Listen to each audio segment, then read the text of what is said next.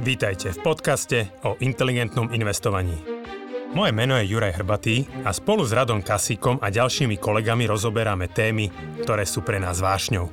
Finančné vzdelávanie, šetrenie a investovanie sú oblasti, ktorými vo Finaxe žijeme každý deň. V tomto podcaste sme spojili naše vedomosti, aby sme vám pomohli žiť pokojnejší život vďaka dobrému finančnému zabezpečeniu. Stiahnite si do mobilu našu aplikáciu Finax a nezmeškáte nové podcasty, blogy či skvelé webináre. Ahojte milí inteligentní investori a všetci priaznivci zdravých osobných financií. Moje meno je Radoslav Kasík. Vítam vás pri Finax radí, v ktorom odpovedáme na vaše dilemy a otázky ohľadom vašej finančnej situácie, finančných rozhodnutí. Mojimi dnešnými hostiami sú Ľudská Luptáková. Ľudská má vo Finaxe na starosti podporu zákazníkov, front office a podporu externého predaja. Druhým hostom je Antonka Hojanči. Ahojte. Janči je náš odborník na osobné financie a tiež je zodpovedný vlastne za front office a prípravu aplikácie Finbot. A snažíme sa teraz vlastne aj podriadiť trošku tie otázky hosťom, čiže dnes to bude viac o takých štandardnejších osobných financiách, by som povedal. Čiže také možno bežnejšie otázky. Pred týždňom sme riešili, vlastne mali sme tu Michala Vaculika z Elite, takže sme aj tomu prispôsobili otázky, že boli skôr tá téma takého bonitnejšieho investovania alebo privátnych klientov. OK, tak prvá otázka, ktorú nám poslal Daniel z Banskej Bystrice, má 22 rokov, je študent, má vo Finaxe otvorené dva účty, dôchodok a budovanie majetku. Moja otázka je, aká je pravdepodobnosť, že tu Finax aj o 40 rokov, keď reálne tie peniaze budem chcieť na dôchodok, nebude, alebo či tu bude. Viem, že majetok je krytý do 50 tisíc, ale za toľko rokov je veľká pravdepodobnosť, že na účte bude viac. Chcel by som sa vyhnúť situácii, keď si človek celý život odkladá na dôchodok len k jednému sprostredkovateľovi a náhodou by o všetko prešiel. Áno, je aj druhý pilier, ale z investície človek získa viac. Tak poď, Anči, ty. OK. Uh, v podstate pri investovaní vo Finaxe je tá najdôležitejšia informácia pre klientov spočíva práve v tom oddelení majetku, čiže sme obchodník s cenými papiermi, a kedy my evidujeme samostatne klientský majetok oddelený od majetku a nás ako spoločnosti. A tým pádom konečným vlastníkom investičných účtov cených papierov ETF hotovosti sú priamo klienti.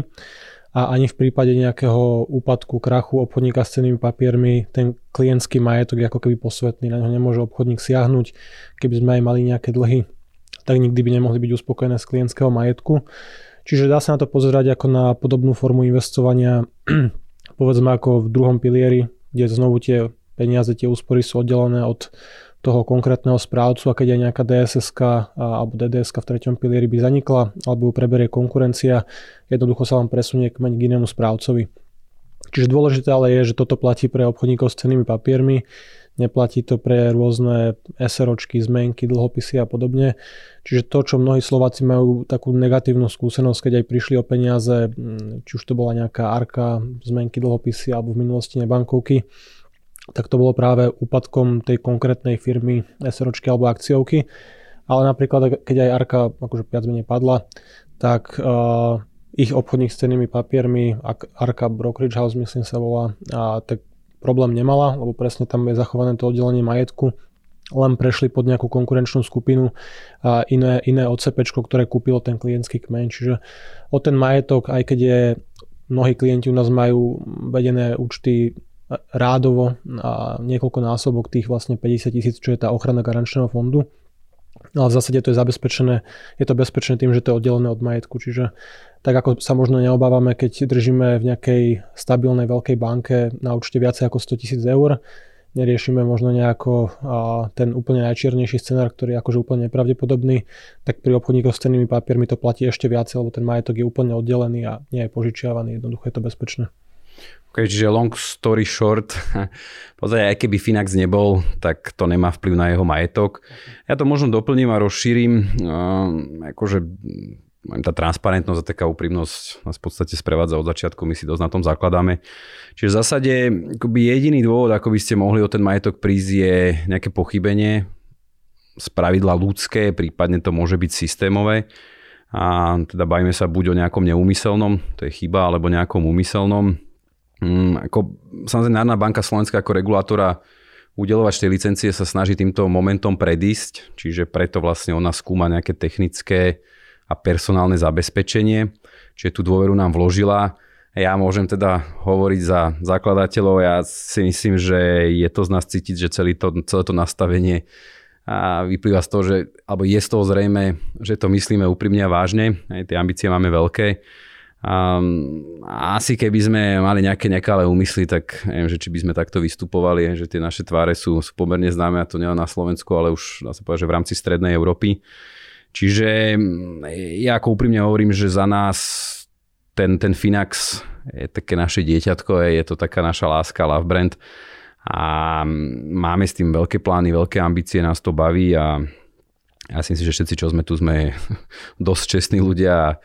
Ono, ako my si nesieme so sebou taký ten syndrom tých 90 rokov, možno začiatka toho nového tisícročia, ale ako to, to je dneska už sa dneska nenosí a vlastne celkovo to k ničomu nevedie, keby ten prístup bol nejaký, nejaký nekalý, že proste to, ten život za to nestojí. Takže sme úplne inak nastavení, iné smerovanie máme, iné ciele a hovorím, že ja si myslím, že dôkazom, ako komunikujeme, ako vystupujeme, celkovo sa snažíme byť pre, proklientsky transparentní, úprimne, že si zakladáme na tej dôvere, je jasným dôkazom toho. Neviem, že či ľudská ešte je niečo k tomu dodať. Chcela by som doplniť, hej, nakoľko často sa aj stáva, že klienti alebo ľudia si myslia, že ten garančný fond investícií kryje iba hotovosť, nezainvestovanú hotovosť. Mhm. Často sa stretávam s touto otázkou, tak preto len chcem dodať, že Garančný fond investícií kryje majetok klienta. Či už sú to priamo nejaké podiely vo fondoch, eh, cené papiere, alebo je to nezainvestovaná hotovosť, v podstate kryje celý tento majetok. Neriešime, či je to hotovosť alebo cený papier, alebo čo. Takže mm, toto som chcela doplniť. A ešte v podstate eh, garančný fond investícií je obdoba fondu ochrany vkladov v bankách. Niečo na štýl. Len tento fond bol v podstate v minulosti využitý už 4 krát Zatiaľ, čo fond, garanč... na ochranu vkladov. fond na ochranu vkladov, zatiaľ čo garančný fond nebol využitý ani raz. Aj to svedčí o tom, že to, že nemáme majetok prepojený s klientským majetkom, je tá najlepšia forma bezpečnosti a v podstate prostriedky, ktoré sú zainvestované u obchodníka s cenými papiermi sú ešte bezpečnejšie ako, ako tie, čo sú v banke. Áno, dobre, ďakujem. Ďakujem aj v mene Daniela. Verím, že sme Dana upokojili aj rovnako ostatných klientov. Ale akože sú to relevantné otázky, určite, za bezpečnosť, keď človek niekde peniaze dáva, tak, o, tak o to zaujíma asi, asi najviac a je to úplne v poriadku a malo by to tak byť. Ďalšia otázka je od Romana. Ahojte Finax, môj dotaz je všeobecný, ale už dlhšie mi vrtá v hlave. Týka sa zloženého úročenia, ktoré je najväčšou výhodou pravidelného a dlhodobého investovania. Tomu, ako funguje pri dividendových akciách ETF, rozumiem. Dividendy sa znovu reinvestujú a tým rastie aj investovaná čiastka. Ako ale zložené úročenie funguje pri fonde, ktorý nevypláca dividendu, čiže reálne sa na účet nepripisujú nové prostriedky, ktoré by bolo možné reinvestovať, tak tomu nerozumiem. Ďakujem vám za vysvetlenie. Pomerne častá otázka je, že ktorou, s ktorou sa počas fungovania Finaxu stretávame, že väčšina ľudí toto pozná teda hlavne z tých bank, kde je úrok pripisovaný a znovu sa zhodnocuje, že tak je to zjednodušené, ale pri týchto vlastne nástrojoch, kde sa len mení cena, toho hodnotu a toho, toho nástroja, ale nemení sa počet kusov. Máte niekto z vás také veľmi jednoduché, pochopiteľné vysvetlenie? Dúfam, že áno. A je to určite jedna z nových častejších otázok. Presne na túto tému máme aj blog, ako vyberáme ETF vo Finaxe, kde je presne vysvetlené, aké sú tie kritériá, ako to vlastne funguje na pozadí, a ako ho vlastne zaujíma takáto technikalita. Ale v zásade akože samozrejme naši klienti ako akcionári, keď sa bavíme o tom, že vlastne nejaké akciové ETF, kde majú spoločnosti, ktoré vyplácajú dividendu, tak samozrejme tu dividenda sa nestratí a akurát z pohľadu daní a akože efekt, vlastne efektívnej správy investície je lepšie nakupovať, nakupovať tzv. akumulačné ETF, čiže máme také dve základné skupiny. Jedno sú distribučné ETF, ktoré distribujú dividendu, vyplácajú, čiže vlastním ETF, povedzme nakúpim ho za 100 eur za kus, dividendový výnos, dajme tomu, že ročný dneska je 2%, tak to znamená, že kvartálne alebo polročne dostávam ako tú dividendu v tom objeme cirka tie 2 eurá za rok. Pod tie peniaze mi prídu a môžem ich reinvestovať, môžem znovu nakúpiť tie podiely. To nie je úplne akože efektívny spôsob a preto existuje vlastne iná druhá vetva, čo sú akumulačné etf ktoré tú dividendu tiež samozrejme dostávajú, lebo ja ako akcionár mám samozrejme právo na akýkoľvek zisk, ktorá tá spoločnosť dosiahne. Akurát tá dividenda je vyplatená a reinvestovaná priamo na úrovni toho fondu. Čiže ja vlastním jedno ETF, nakúpim ho za stovku, tá dividenda príde tomu správcovi, nejaký BlackRock, Deutsche Bank, UBS, keď sa bavíme o dlhopisových etf a ten správca tú dividendu rozinvestuje znovu do tých niekoľko stoviek alebo tisícov spoločností, ktoré sú nakúpené v tom danom indexe. A u mňa sa to prejavuje ako investora alebo klienta Finaxu Jednoducho tým, že keď si porovnám graf distribučného ETF, ktoré vypláca tú dividendu, tak rastie pomalšie a dostávam ten cash, ktorý musím nejako buď daniť, alebo jednoducho nie je to úplne efektívne aj z pohľadu reinvestície tých nižších sum, ktoré sú akože obdržané po priebehu počas roka. Kdežto keď mám akumulačné, tak tá cena rastie rýchlejšie, lebo tie dividendy sa priamo reinvestujú vždy, keď prídu. Každý kvartál, každý pol, pol rok tie peniaze, ktoré sa sú obdržané na úrovni fondu, sú reinvestované. Tým pádom rastie rýchlejšie. OK, ja ešte takto to možno rozšírim, že ako doplním tú otázku, že ono tie dividendy sú zhruba v priemere možno štvrtina, petina toho priemerného ročného výnosu indexov. A skús trošku možno vysvetliť, pani ty ľudská, že ako to funguje vlastne pri tom kapitálnom zhodnotení, že aj tam funguje to zložené úročenie. Mm, neviem, ako, neviem, či úplne chápem otázku, ale samozrejme, že keď tie dividendy sú reinvestované, ETF mi rastie, povedzme... Že mimo dividend, hej, že všeobecne, že akoby mnoho ľudí nerozumie tomu a myslím si, že to je tento prípad, a, že neviem, že kúpim nejakú akciu za 100 a teraz ona sa nejako vyvíja tá cena tej akcie, hej, že keby sme to zjednodušili, prípadne etf však to je zase to isté. A kde tam mám potom to zložené úročenie, keď ja ten úrok nedostávam? Ale že sa mení len bavím sa o tom kapitálovom výnose, že ako to tam funguje a že či aj tam je reálne to zložené úročenie. Akože ja viem, že je. Jasne, ono sa to samozrejme prejavuje akože v trhovom ocenení toho daného ETF, čiže to ETF, ten indexový fond je jednoducho len nástroj, ktorý sleduje nejaký vybraný index, nejaké aktívum, v tomto prípade sa bavíme o akciách a dlhopisoch. Ono niekedy je jednoduchšie to pochopiť, keď si predstavíme, že kúpim nehnuteľnosť, kúpil som jeden byt, stojí 100 tisíc eur, pokiaľ nedokúpim druhý byt, stále ten jeden vlastním, ale jednoducho zložené úročenie sa ľahko vysvetlí, keď byt stúpolo 10%, na ďalší rok je cena 110 tisíc, stále vlastním jeden kus.